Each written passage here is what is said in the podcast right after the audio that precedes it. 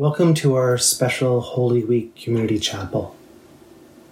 This past Sunday, the church began commemorating Holy Week 2021 with the celebration of Palm Sunday. For many of us, our churches sang hosannas to mirror what the people of Jerusalem did over 2,000 years ago to welcome Jesus into Jerusalem. They thought he was entering the city to initiate an earthly kingdom and to set his people free from bondage and the enslavement of Roman authorities. But Jesus had something different in mind. While we know Jesus' mission was to inaugurate his Father's kingdom and release the captives and offer salvation from sin and freedom to all, his plan wasn't what those who waved palm branches and set their cloaks on the road in front of him as he rode his foal were expecting. Palm Sunday, while appearing triumphant, was the start of something very different. Today, we're offering you a moment to breathe deeply, reflect responsively, and pray quietly as you move through something called the Stations of the Cross, in recognition that we are in the midst of Holy Week, a moment in time when followers of Jesus around the world contemplate the sacrifice of God for the sake of His world. A time when we are reminded in a very powerful way that we are invited by Jesus to take up our cross and follow Him. For those of you who have visited the chapel on the Tyndale campus, you'll know that there are 14 remarkable bas relief ivory sculptures embedded in the walls in that room. These 14 stations depict the movement of Christ from being condemned to death through to his crucifixion and being laid to rest in the tomb. Over the course of the next 30 minutes or so, we want you to consider some of these stations. As photos of stations appear on the screen, hear the words of Scripture wash over you. Take some time in silence to attentively listen to God and then to pray. After a period of time, the Tyndale choir, singers, or band will offer a musical interlude that we hope will help you enter even more deeply into this holy pursuit. The Stations of the Cross are almost as old as the church itself.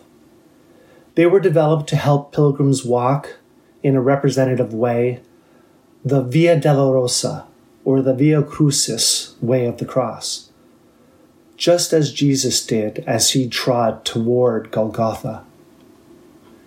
Christians through the centuries and around the world have joined each other into entering into the solemn passage in solidarity with each other and with Jesus, to remember, to reflect, to reconsider.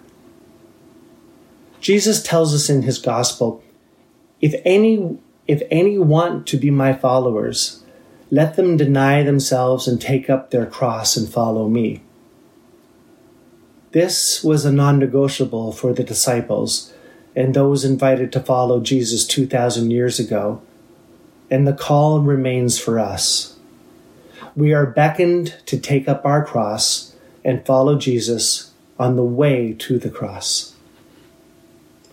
The stations of the cross trace Jesus' path from Pilate's house to the place of the skull where Jesus would hang, and finally to his tomb. You are about to walk the way of the cross. Millions of brothers and sisters have done the same through the ages. Reminded of Jesus' last day, we join him in a pause from all that distracts us and pulls us away from recognizing both the sacrifice and the call on our lives. John 19, verses 1 to 3 and 5. Then Pilate took Jesus and had him flogged. The soldiers twisted together a crown of thorns and put it on his head. They clothed him in a purple robe and went up to him again and again, saying, Hail, King of the Jews! And they slapped him in the face. When Jesus came out wearing the crown of thorns and the purple robe, Pilate said to them, Here is the man. John 19, 13 to 17. When Pilate heard this, he brought Jesus out and sat down on the judge's seat at a place known as the stone pavement. It was the day of preparation of the Passover. It was about noon. Here is your king, Pilate said to the Jews. But they shouted, Take him away! Take him away! Crucify him! Shall I crucify your king? Pilate asked. We have no king but Caesar the chief priests answered. Finally, Pilate handed him over to them to be crucified. So the soldiers took charge of Jesus. Carrying his own cross, he went out to the place of the skull, which in Aramaic is called Golgotha.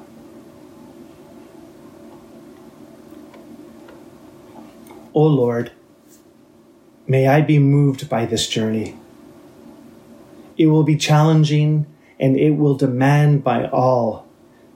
May I make this journey with you and you with me. Do not leave me alone on this way, even though your own followers abandoned you at your hour of greatest need. Lord Jesus, it is because of your cross that we are free. Amen. Luke 23 26. As the soldiers led him away, they seized Simon of Cyrene, who was on his way in from the country, and put the cross on him and made him carry it behind Jesus. Matthew 11, 28 through 30. Come to me, all you who are weary and burdened, and I will give you rest. Take my yoke upon you and learn from me, for I am gentle and humble in heart, and you will find rest for your souls. For my yoke is easy and my burden is light. Isaiah 53 4 through 6. Surely he took up our pain and bore our suffering, yet we considered him punished by God, stricken by him and afflicted. But he was pierced for our transgressions, he was crushed for our iniquities. The punishment he brought us peace was on him, and by his wounds we are healed. We all, like sheep, have gone astray. Each of us has turned to our own way. And the Lord has laid on him the iniquity of us all. King of the universe, you tasted dirt, blood, and sweat as the heavy wood of the cross weighed down your body and the thorny crown punctured your head. I am again, again shocked by the weight of my sin. And I am humbled that you would suffer such humiliation for me. While you bear the heaviness of the cross, give me the strength to step out in courage to do my part for your kingdom. Lord Jesus, it is because of your cross that we are free. Amen. Luke 23 32 through 38. Two other men, both criminals, were also led out with him to be executed. When they came to the place called the skull, they crucified him there along with the criminals, one on his right and the other on his left. Jesus said, Father, forgive them, for they do not know what they are doing. And they divided up his clothes by casting lots the people stood watching, and the rulers even sneered at him. They said, He saved others. Let him save himself if he is God's Messiah, the chosen one. The soldiers also came up and mocked him. They offered him wine vinegar and said, If you are the king of the Jews, save yourself. There was a written notice above him which read, This is the king of the Jews. Isaiah, Isaiah 53 10 through 12. Yet it was the Lord's will to crush him and cause him to suffer. And though the Lord makes his life an offering for sin, he will see his offspring and prolong his days, and the will of the Lord will prosper in his hand. After he has suffered, he will see the light of life and be satisfied. By his knowledge, my righteous servant will justify many, and he will bear their iniquities. Therefore, I will give him a portion among the great, and he will divide the spoils with the strong, because he poured out his life unto death and was numbered with the transgressors.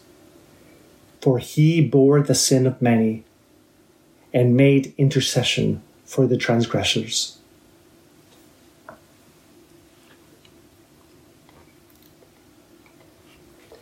Lord Jesus, you withstood the burden of the cross, my sin, my mocking, and my derision heaped upon you.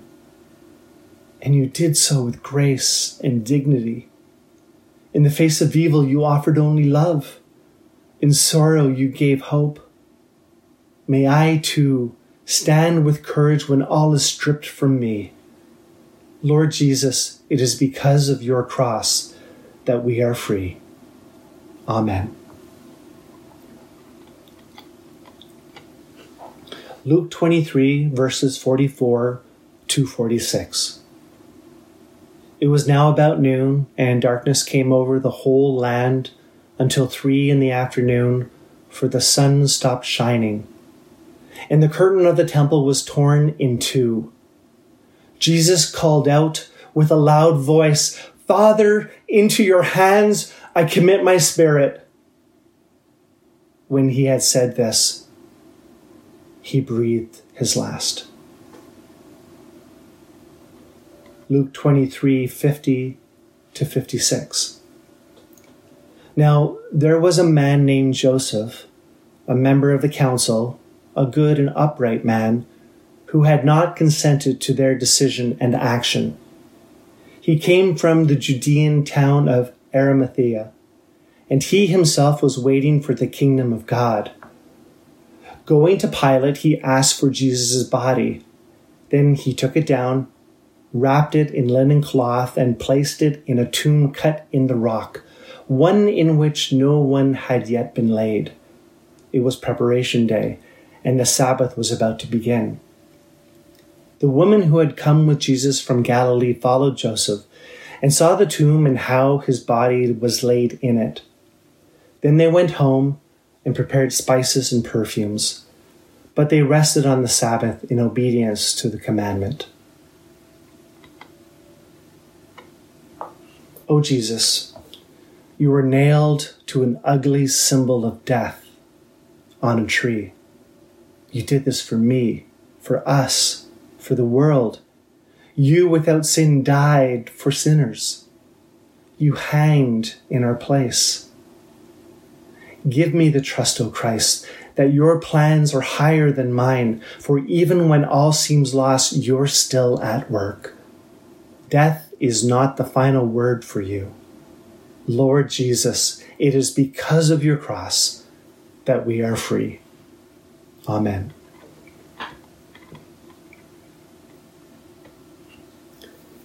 This final prayer is a poem by American poet Denise Levertov. It's called Salvator Mundi Via Crucis. Maybe he looked indeed much as Rembrandt envisioned him in those small heads that seem, in fact, portraits of more than a model. A dark, still young, very intelligent face, a soul mirror gaze of deep understanding, unjudging. That face, in extremis, would have clenched its teeth in a grimace not shown in even the great crucifixions. The burden of humanness I begin to see, exacted from him that he taste also the humiliation of dread, cold sweat of wanting to let the whole thing go. Like any mortal hero out of his depth, like anyone who has taken herself back. The painters, even the greatest, don't show how, in the midnight garden or staggering uphill under the weight of the cross, he went through with even the human longing to simply cease, to not be, not torture of body, not the hideous betrayals of human, humans commit, nor the faithless weakness of friends, and surely not the anticipation of death, not then in agony's grip was incarnation's heaviest weight, but this sickened desire to renege, to step back from what he, who was God, had promised himself and had entered time and flesh to enact. Sublime acceptance to be absolute had to have welled up from those depths where purpose drifted from mortal moments. Go in solemn peace, and may God be with you.